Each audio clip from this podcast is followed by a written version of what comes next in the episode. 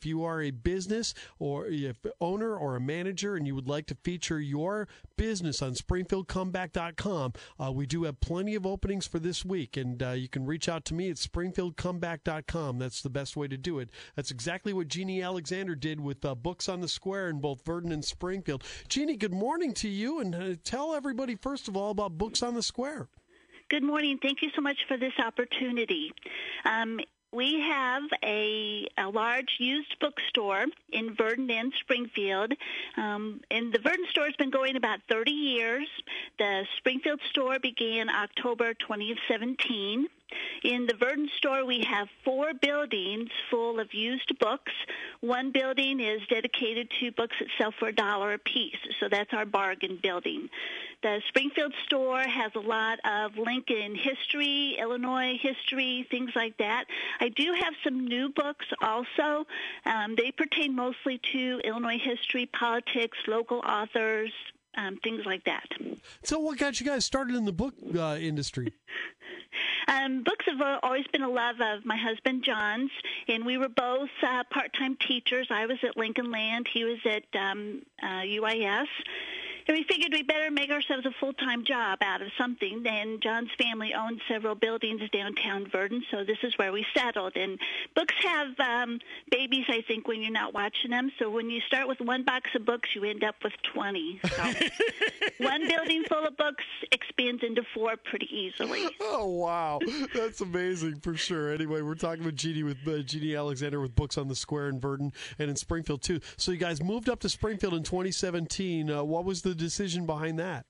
Um, John's son owns a building uh, on, at 427 East Washington. It's a historic building downtown Springfield, and he always wanted his dad to move um, books up there, and we finally got the opportunity then in 2017, and we were so glad we did.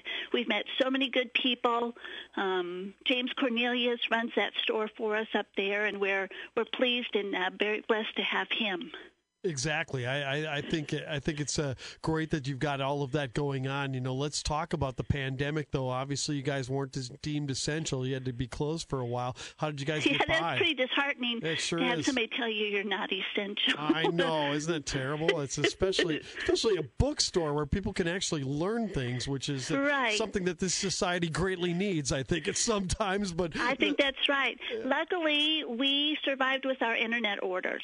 Oh, gotcha. Our internet was tremendous during the uh, shutdown, and we were busy every day, uh, shipping all around the world, um, and uh, that helped us a lot you know let's let's talk a little bit about that because uh, I think that uh, what we don't understand always in Springfield is that a lot of the world looks to us to be the authority on Lincoln, and and, and President Lincoln's story resonates around the world, not just in America.